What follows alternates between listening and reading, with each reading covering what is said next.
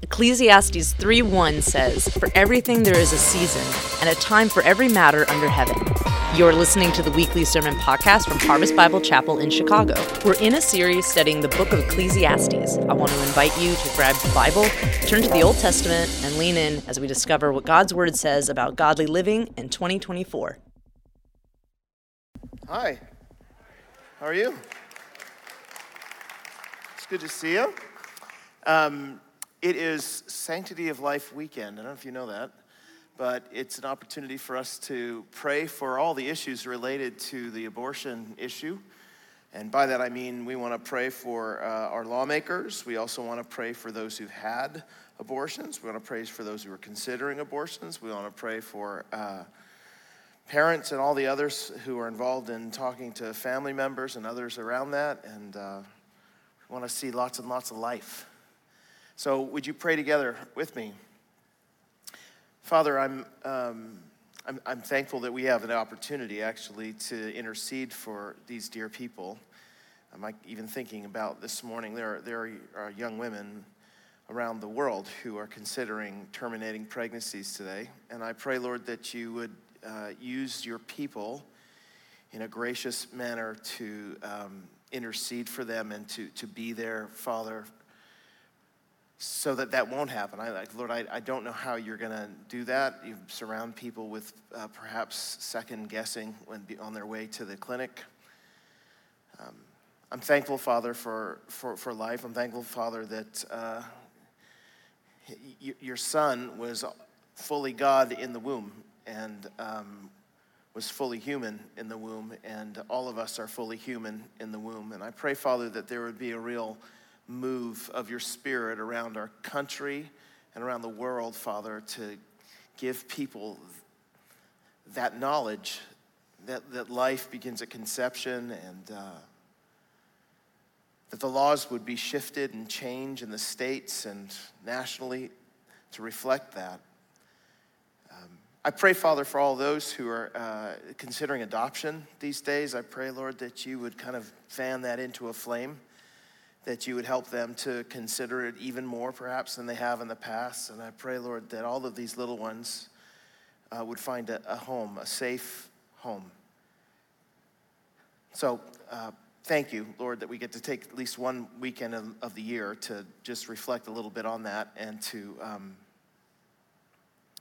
ask you to do the amazing and miraculous in this issue, Father, that seems so perplexing to us. So we love you and we thank you. In Jesus' name, amen. I have a, I have a theory. Um, I'm, I'm 51 years old now. And uh, I know, don't look it, but I, I'm 51 years old now, and I've come to the conclusion uh, that I have enough experience to have established some firm theories in my mind. And, and one of them after living in the Western world is this we believe that stuff will make us happy in the end. But if I had to summarize actually the whole worldview of mostly the United States, but lots and lots of other places, as our, our, our, opinions and feelings about things have bled throughout the world, that we, we actually believe that consuming things will bring us true joy. And when we don't experience the true joy from consuming the things, we think we just didn't consume enough of them or the right ones. The goal of this life is largely to build up more comfort and pleasure. That's my theory. That what everybody is after is more comfort and pleasure. I've got, I've got evidence for this, uh, just a few pieces of evidence. Um, often we try to tell our, we try to tell our cultural values through our, our movies. And uh, even uh, like all the movies, not just the ones that go on to the Academy Awards. So even Hallmark is telling us what our culture thinks. And I don't know if you've ever watched the Hallmark movie. I don't watch them. Uh, my wife and daughter sometimes watch them, and I pass by and I watch. I look at them for a period of time. I'm not watching them, but I'm looking at them.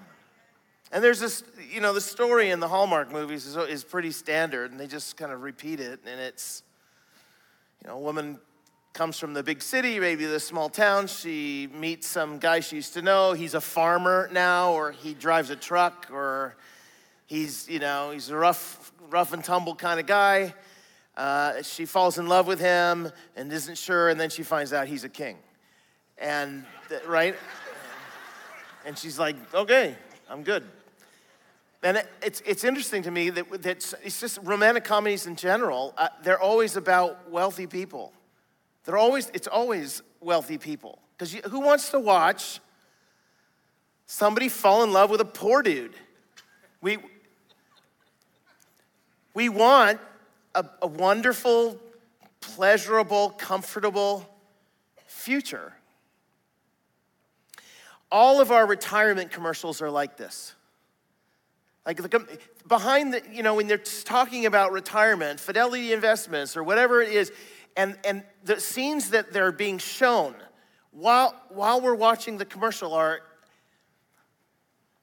you know, it's not people sitting in a nursing home. It's, it's always walking on the beach, picking up shells, or golfing, or a cruise, or whatever. We, that's, if I'm going to retire, I want to have enough money so that I can have the stuff. Because the stuff will ultimately make me happy.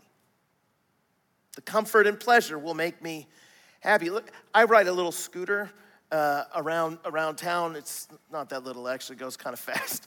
But uh, I, I ride through neighborhoods because I don't want to ride on the main roads. And I ride through neighborhoods throughout our area. And so I, I see people's garages open. I see beautiful homes. I, I see all the toys, the snowmobiles, and the ATVs, and the five car garages, and the one car that's underneath the, the mystery car that's underneath the tarp. I, I see, I mean, we see all of that. And all of it screams that if I accumulate enough things, that my life will be taken care of and I will genuinely be, be a happy person. Which raises a question, of course. Is that true? Does a life spent chasing wealth, fun, and creature comfort deliver as advertised. Um, we are in a series on the book of Ecclesiastes. This is the second week we're in it. And uh, the book of Ecclesiastes was actually written to try to answer questions like, like this What's worth giving your life to? Will you be happy with all of the energy that you expend trying to gain the thing that you, you think is going to bring you ultimate joy, will you at the end of your life be able to say, I gained joy out of all that effort? Um, the book actually begins in the very beginning. Um, Ecclesiastes 1, verse 2, and, and this is the famous line. I mean, you don't even need to be involved in church or Christianity to maybe have heard this language before. Vanity of vanities, says the, the preacher. This language of preacher is, I, have tried to give you a new language. This is the Hebrew word for teacher, preacher, kohelet. So I'm using this, this name. It's not a proper name like Joe, but it's a name for you to understand who's, who's talking here. Vanity of Vanities says kohelet. Vanity of vanities, all is vanity. Now you can see the these words. It's the same word over and over again, and in Hebrew, it's the word hebel. And hebel basically, so vanity is, a, is probably good, but it doesn't really convey to modern ears exactly what, what, what it means. Probably more like disappointing expectation. Everything is disappointing your expectations. If you want to describe life under the sun in this present world, you will experience the disappointment of your expectations. Nothing will live up to what you expect it to. Let's pray. So you get examples of this. Uh, Ecclesiastes 5:10 is a good example. He who loves money will not be satisfied with money, nor he who loves wealth with his income. This, is, this is also vanity. This is also Hebel. We expect it to fulfill us, the money and the wealth. We expect that, absolutely, but it doesn't. And that mismatch between the expectation and the reality it's Hebel. Ecclesiastes 8, similar idea, but on a different topic. There is a vanity, there's a Hebel that takes place on earth. That there are righteous people to whom it happens according to the deeds of the wicked. This is a very, very cumbersome way of saying that righteous people get what the wicked people should get. The wicked people should get all the bad stuff, but the wicked people aren't getting bad stuff. It's the righteous people that are getting bad stuff. We expect it the other way around. Instead, there are wicked people to whom it happens according to the deeds of the righteous. The good people who are working hard and doing things and keeping the law are the ones who end up being oppressed. Meanwhile, the people who are stealing and oppressing others are the one who get rich. What do you, how do you explain this mismatch?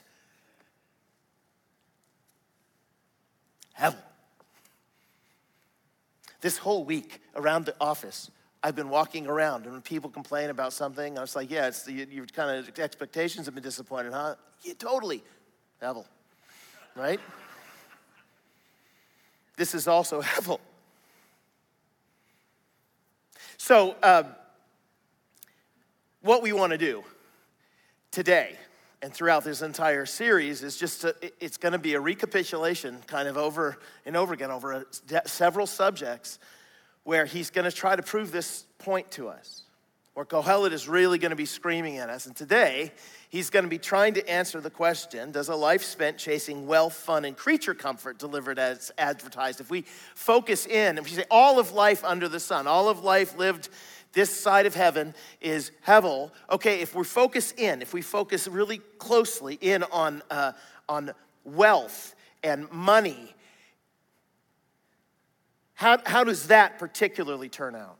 It's a really appropriate thing for people living in our culture, I would say. So here's what I want to do. Uh, and over the next few minutes, I want to answer three questions. Ask and answer three questions. One, what pleasures did Kohelet f- try? Second, what answers did Kohelet find? And then third, what conclusion should we make? What pleasures did he try? What answers did he find? And then what conclusion should we make? So let's deal with the first of those. Uh, what pleasures did Kohelet try? Look at verse 1 of chapter 2. He said, I, I said in my heart, so this is Kohelet speaking here, I said in my heart, Come now, I'll test you with pleasure. Enjoy yourself. This is, this is an experiment. He said, All right, all right, all right. We're gonna find out that if I live my whole life seeking out all of the pleasures that can be had, especially because I'm really rich, will that pay off? Uh, but behold, this was also vanity. He gives it away at the very beginning. Hey, check it out. Uh, it's Hevel. I'm going to tell you. I, I, said of laughter, it's, it's mad. This word here is a reference of in, in Hebrew. The, this is the, what the original language is here. The translation is laughter, but in Hebrew, the word actually is used mostly in context of partying. So, in your mind, be thinking about maybe a dinner party that you really love going and everybody's drinking a lot, or maybe when you were in college, you went to the frat party or whatever it is. That's what he's referring to. He's, he said, Look, laughter, right, the stuff you do on Friday and Saturday nights, that, pff, it's mad. And of pleasure, what use is it? And I underline the word pleasure there because that word is used in context of more of a, of a more cultured kind of thing, right? Like the wine bar. So like I went to the frat parties, he said, and I also went to the jazz club. I, I did both of the both of that stuff, the lowbrow stuff and the highbrow stuff. You guys ever seen, of course, we've seen the movie Groundhog Day. We have to mention it every year because it's almost Groundhog Day. Do you, do you, yes? Okay, I'll take your total ignoring of the question as evidence that, that yes. Okay, Groundhog Day, uh, Bill Murray, he is a weatherman from Pennsylvania, but it's actually Woodstock, Illinois. And so he, so, so he, he keeps reliving the same day over and over again. It's, it's Groundhog Day when Punxsutawney Phil comes out of his hole and tells us how much winter there's going to be left. Uh, at first, he's shocked at this and he's, something's going wrong, but eventually he starts to come to grips with the idea that he's reliving the same day over and over again. And the first thing he does, when it clicks with him, is first thing he does is what he's bowling with some guys, and, and he's like, wait a minute, nothing matters. I can do anything. So he gets in a car and with the two other guys and he starts driving down the railroad tracks, playing chicken with a train. And he drives all over the place. Eventually, at one point in the movie, he ends up, he eats all the food that he could possibly get at a breakfast. He tries to make sexual conquest over all the women he can find, the beautiful women he can find in the area. He drives Punxsutawney, steals Punxsutawney Phil, and he drives him off a cliff. And every morning, Eventually, he gets tired of this, right? And, and the movies, he, he gets tired of all of these things. And eventually, he turns to playing piano and uh, being cultured and learning French poetry and stuff. And the movie is kind of making the argument hey, if, you, if life is meaningless, don't, don't do just the lowbrow stuff. You will find more joy in the highbrow stuff and helping other people. And then you die and be eaten by worms. Yeah, that's basically what he's saying. He said, I, I yeah, I did both the rail, railroad driving and, and I also did the French poetry. And what I found in the end is what use is it? It doesn't pay off. The joy that I thought, thought I was going to get, I didn't get. I searched with my heart how to cheer my body with wine. This is a lovely way to talk about how every most college students live their lives. I, I wanted to cheer my body with wine. Uh, my, my son attends Louisiana State University, uh, which is known as a party school. He's there, not, he's not there for the parties, but uh, I think. Anyway, he, um, so it's known as a party school. There's this place right off the campus called Tigerland. So when we went there, he's like, Dad, I gotta show you this. We can drive by Tigerland. And it, honestly, it's these dilapidated, flat roofed, like warehousey, slapped up corrugated iron gross buildings and some tents all around. It is disgusting. And I'm like, what is this? And he said, it's, it, Dad, it's just a beer, it, uh, uh, all it is is just a drunk party. That's it, every night. People come here. People live close by to Tigerland so that they can walk to Tigerland, get sauced, and then come away without having to drive he said, he, but people, he's like, people get die almost every year coming across the street because they're so drunk and people driving around are so drunk. It's ridiculous.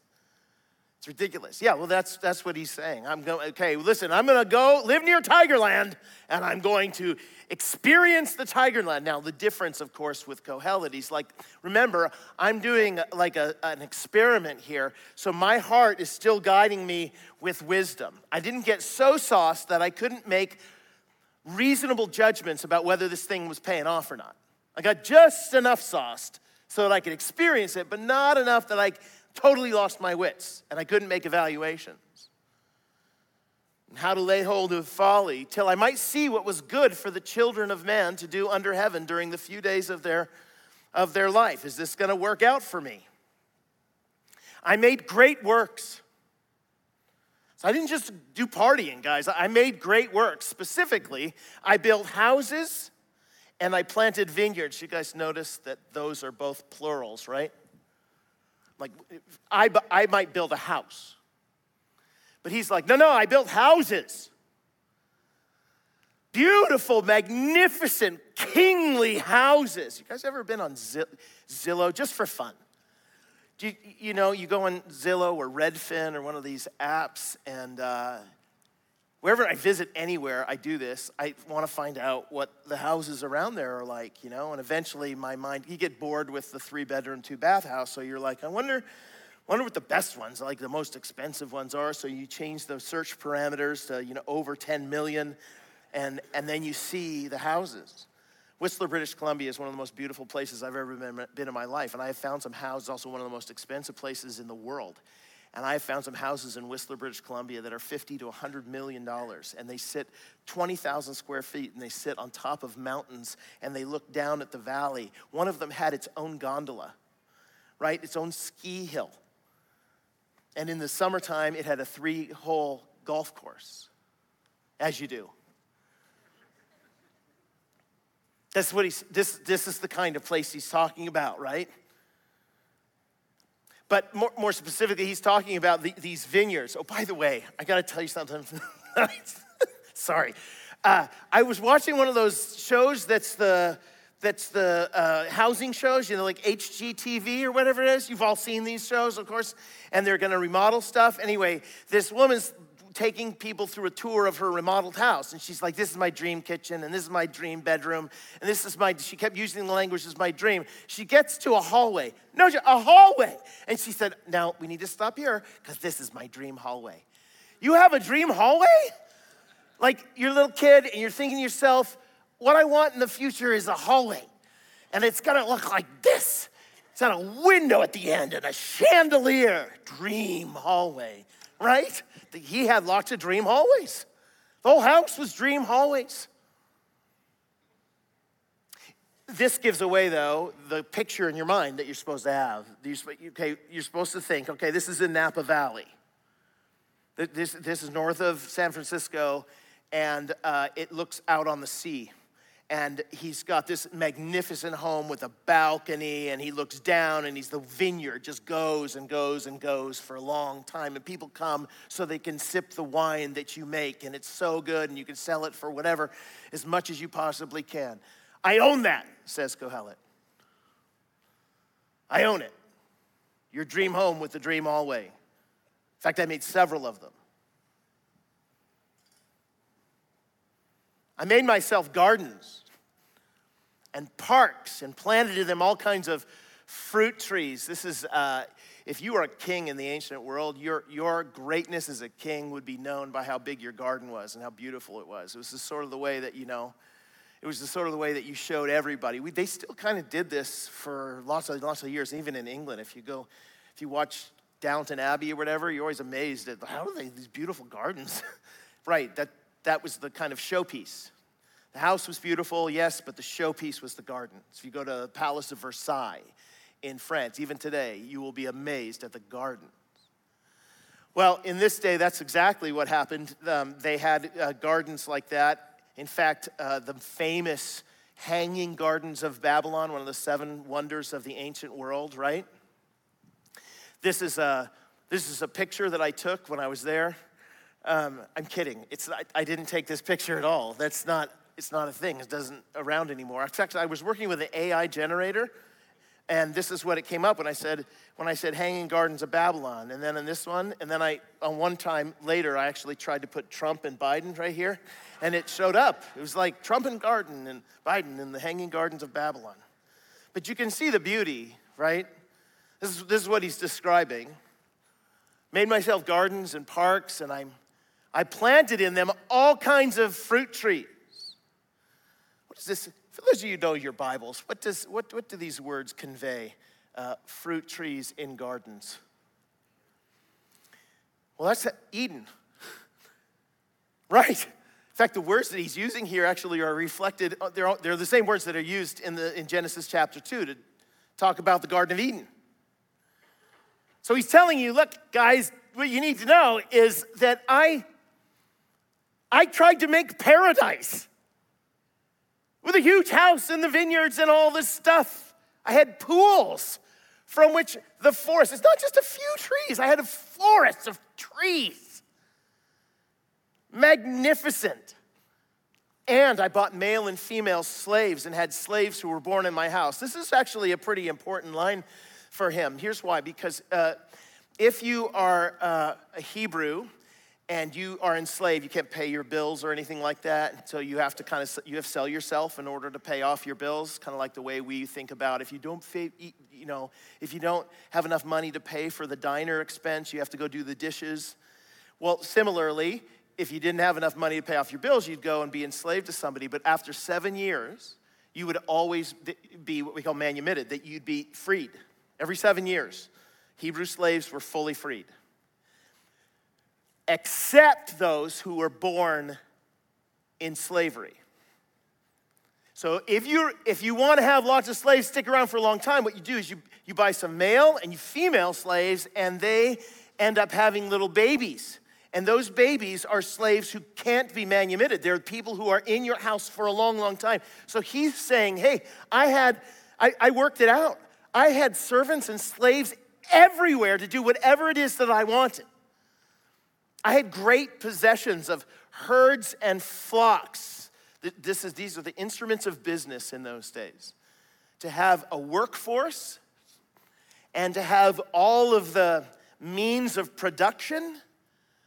So he's like, dude, I'm Jeff Bezos. At the biggest company, the best one in the entire world, the one that was making hundreds of billions of dollars. I was, I was that guy. In fact, I had more of this stuff than any who had been before me in, in Jerusalem. You, you, might be thinking in your mind, right, there, oh, there are other people who, you know, you know may, maybe you just didn't try to get enough stuff. Maybe you didn't, didn't try to, uh, maybe there were other ways that you could have had more and that would have made you happy. It's like, no, I, I, listen, I did, I did the most. No one before me had ever done this much stuff. I gathered for myself silver and gold and treasures of kings and whole provinces. Like the, I did all, all the money that you could possibly want. And I got singers, both men and women.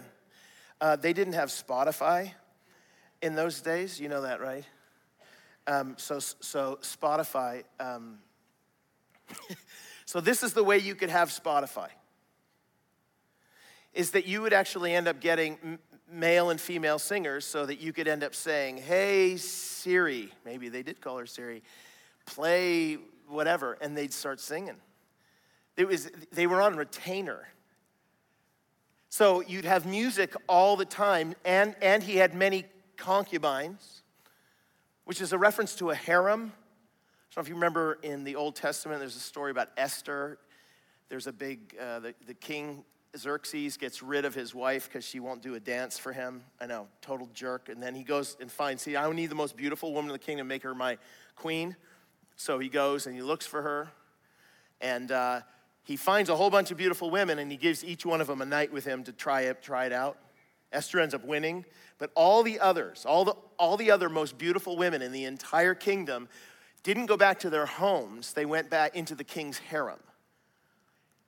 And the king's harem existed so the king could pleasure himself with them on any given day, night, whatever. These, these, these were, they were sex slaves.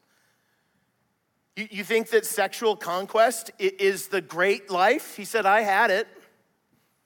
They were the delight of the sons of men, like the best looking women. I had all of them. So I became great and surpassed all who were before me in Jerusalem. Also, with my my wisdom remained with me. So I, uh, I, uh, the whole time I was making evaluations along. Whenever I read this, I am reminded of, of the richest person I have ever met in my life. Okay, uh, it was a it was a guy I was interviewing at a church in San Jose, California, uh, he was one of the nicest men I've ever met. You would never know that this guy was worth billions and billions of dollars. He had just sold his company like a few months before to Oracle Software, and he, he, had, he, he was worth multiple billions of dollars. Uh, he had funded, he was funding the church at the time. I was like, you're, wow, when I found that out. He's a very down to earth guy.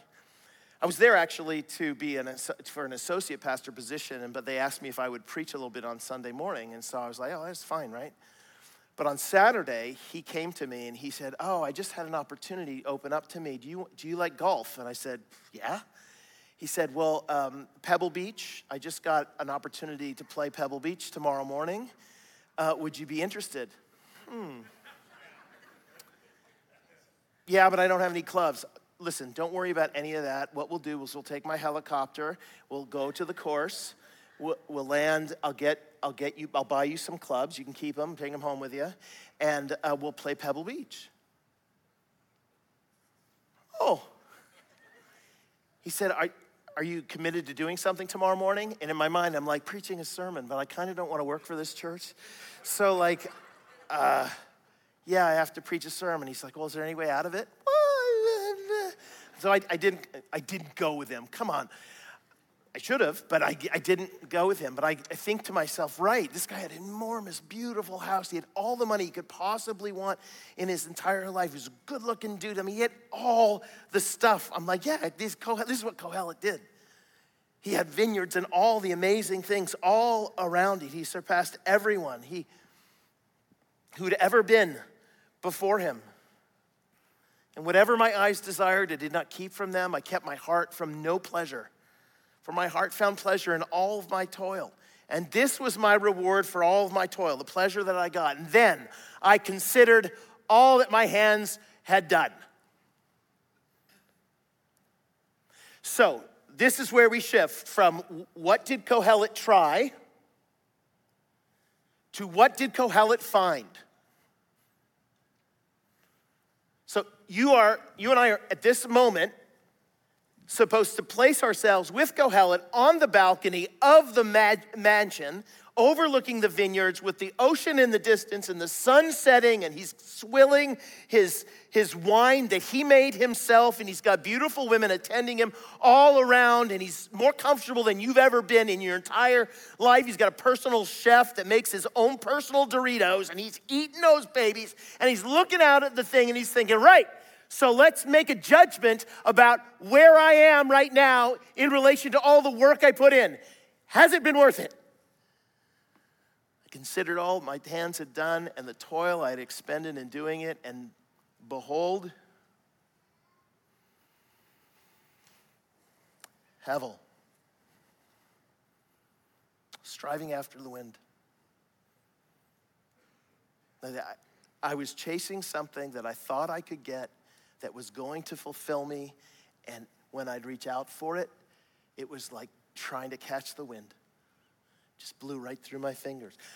He's, he's kind of saying, I, I, I, I was a thirsty man in the desert, longing to find a place where I could get my thirst quenched. And I saw in the distance this beautiful oasis, and I ran to it panting, and I get there, and it's a mirage. But then I looked to my right and there was another one, and I ran to it, panting, even more thirsty, and it was a mirage. And I went from mirage to mirage to mirage to mirage, and I've ended thirsty. Hevel. There was nothing to be gained under the sun. Kohelet had every earthly thing. It did not satisfy, nothing was gained. But here's the crazy part his experiment has been emulated over and over and over again. Uh, here are some of the wealthiest people who have ever lived in the United States of America. Okay, John D. Rockefeller, who is wor- he was the the Standard Oil baron, right? So you go by Chevron. That's what he first started all those years ago. Standard Oil. He was worth the modern equivalent of four hundred billion dollars. So I, basically three and a half, four Elon Musk's or whatever. He said at the end of his life, I have made many millions, but they have brought me no happiness. W.H. Vanderbilt, the railroad magnate, who's worth the modern equivalent of $6.6 billion, said the care of $200 million is enough to kill anyone. There is no pleasure in it. John Jacob Astor, a real estate baron from around the turn of the 20th century, 1900s. He was worth the equivalent of 2.2 billion. He's relatively famous both for his wealth, but also he was the wealthiest guy who died on the Titanic. He said, I am the most miserable man on earth. Henry Ford, founder of the car company, was worth 200 billion modern equivalent dollars. He said, I was happier when doing a mechanic's job. Yeah, but we don't know those people, right? Just, those are old guys. They didn't understand the power of the internet and the majesty of the modern technology world where you could have all this, all this stuff. They don't know what it's like to win a Super Bowl. Okay, Tom Brady. After his third Super Bowl win, there's times when I'm not the person I want to be. Why do I have three Super Bowl rings and still think there's something greater out there for me? I, I mean, maybe a lot of people would say, hey, man, this is what is. This is the thing. Why aren't you happier? It's what we're all looking for. I, I reached my goal, my dream, my life. Me, I think it's got to be more than this.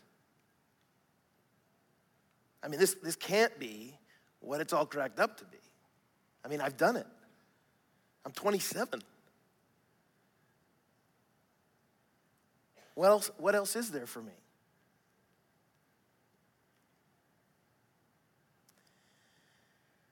Have you ever been long term fulfilled with any of the purchases you've made? Have you, have you ever bought a new car and been like, I will never want another car in my life? And then a few years later, they come up with one that drives itself, and you're like, I gotta have that one. Give me a break. Cyber truck, guys. I mean, it's a cyber truck.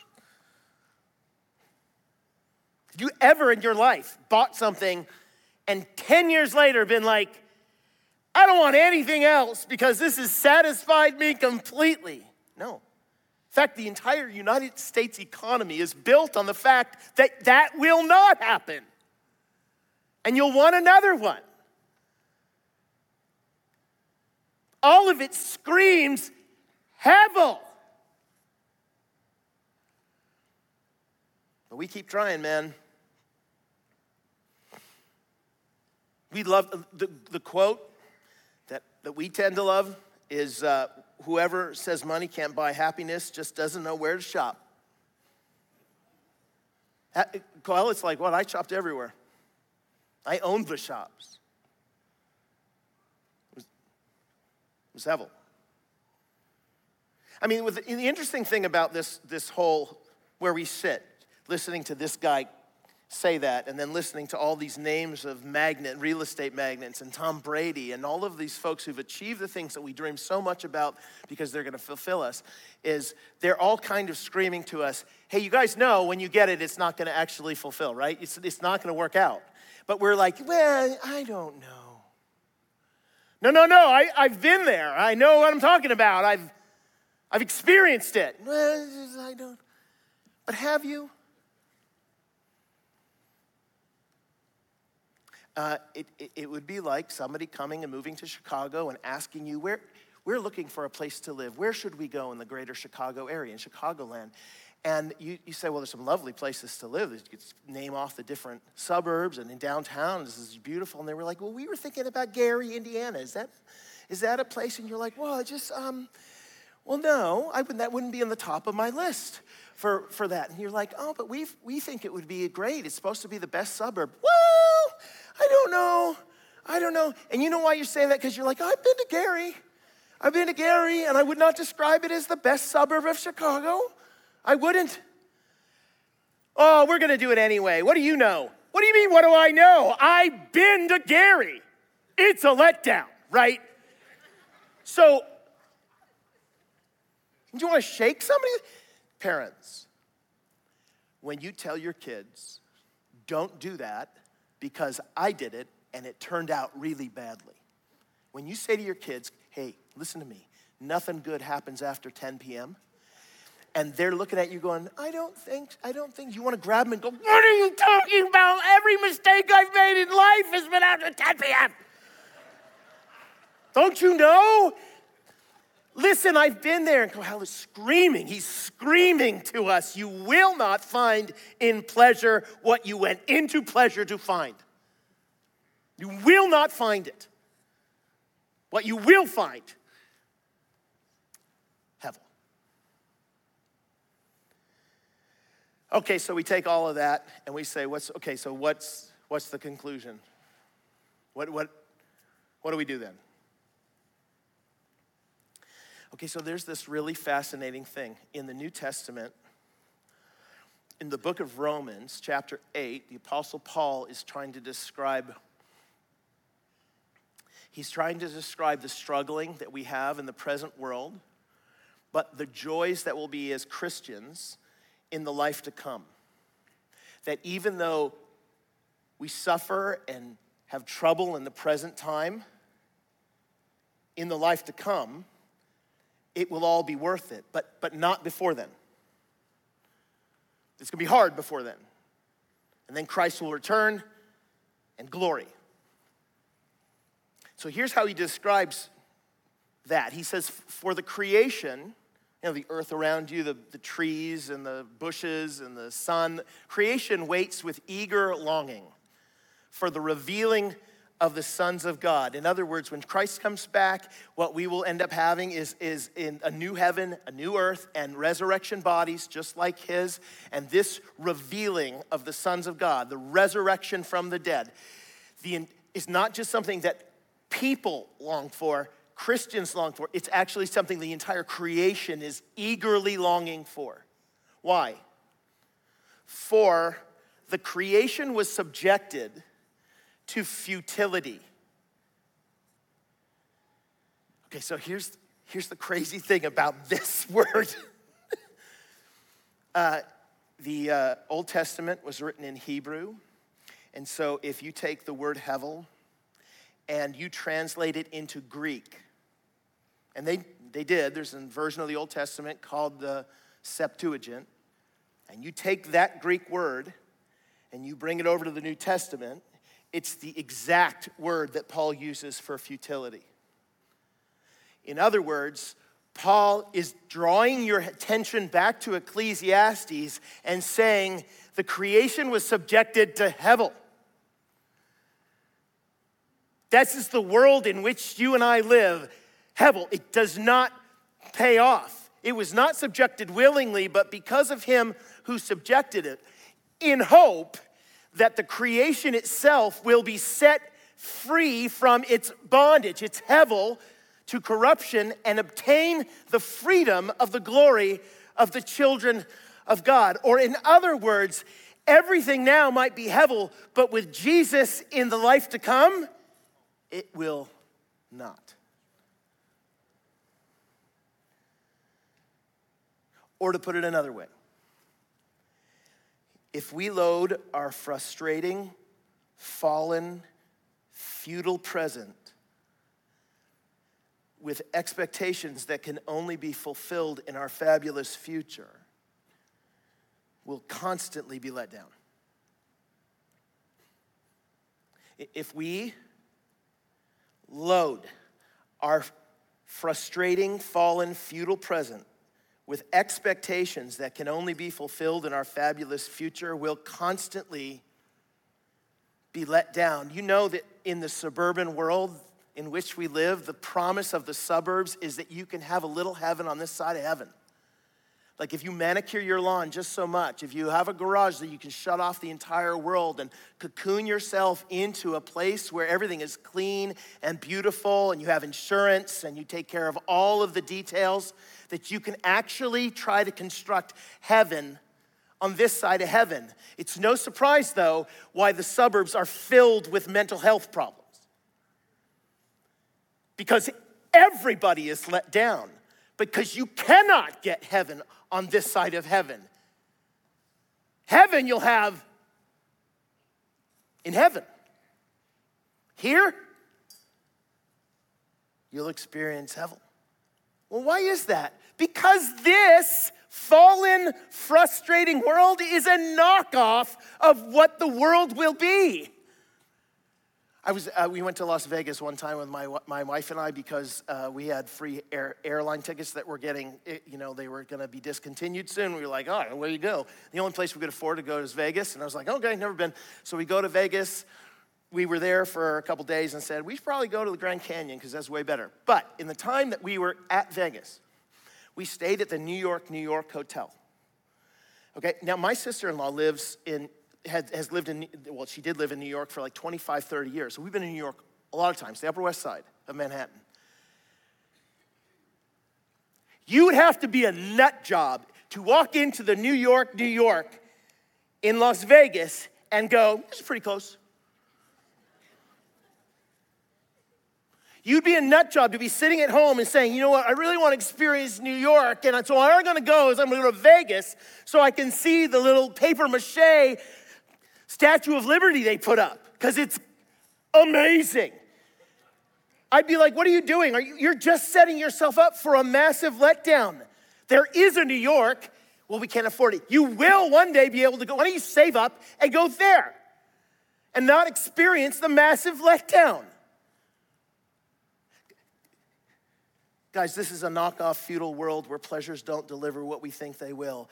They're meant to point us to the greater pleasure of life forever with Jesus.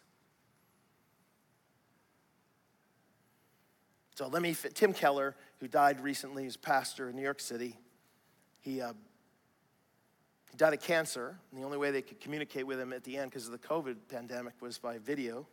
So they do, did a lot of video interviews in his office with books behind him, his body getting weaker and weaker.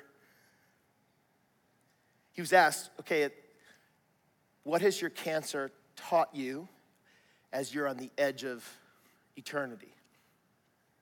He said, We really try to turn this world into heaven. We're trying to make a heaven out of the earth. And as a result of that, we're always unhappy. What, what's happened with my cancer is that we've realized you can't make a heaven out of this earth because it's going to be taken away from us. It, it jolts you so much into saying, I've got to make heaven my heaven. I've got to make God my heaven. And here's what's weird when you make heaven your heaven, he said, the joys of the earth are more poignant than they used to be. We enjoy our day more than we ever did. The more we make heaven into the real heaven, the more this world becomes something we're actually enjoying for its own sake. Instead of trying to make it give us more than it really can.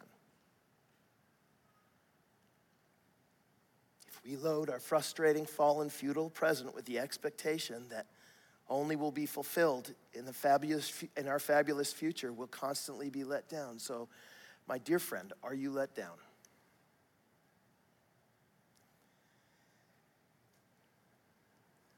Maybe it's because you're not finding in pleasure what you went in to find. Let heaven be your heaven. Let Jesus be your heaven. Only in Him will you find ultimate fulfillment.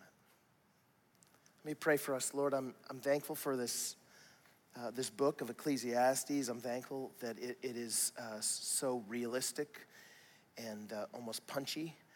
And I, I, pray, Lord, that you would help us to listen to the testimony of Kohelet as he's experienced these things. Help us to not walk away and be fools and consign him to a trash heap in history. Father, help us to listen to the testimony of so many who've gone before us. We thank you that you've given us money that we might enjoy life and the things around us that give us comfort and pleasure. We, we, we love that. But Father, let, help us not to load them with expectations that they were never made to fulfill. Jesus, would you alone have those expectations placed upon you? For you will do it. We look forward to that day. Come, Lord Jesus, we pray. It's in his name we pray. Amen. Thank you for listening to the weekly sermon podcast from Harvest Bible Chapel in Chicago. For more information and how to get connected to one of our campuses, go to harvestbible.org. Tune in again next week for another edition of the Harvest Bible Chapel podcast.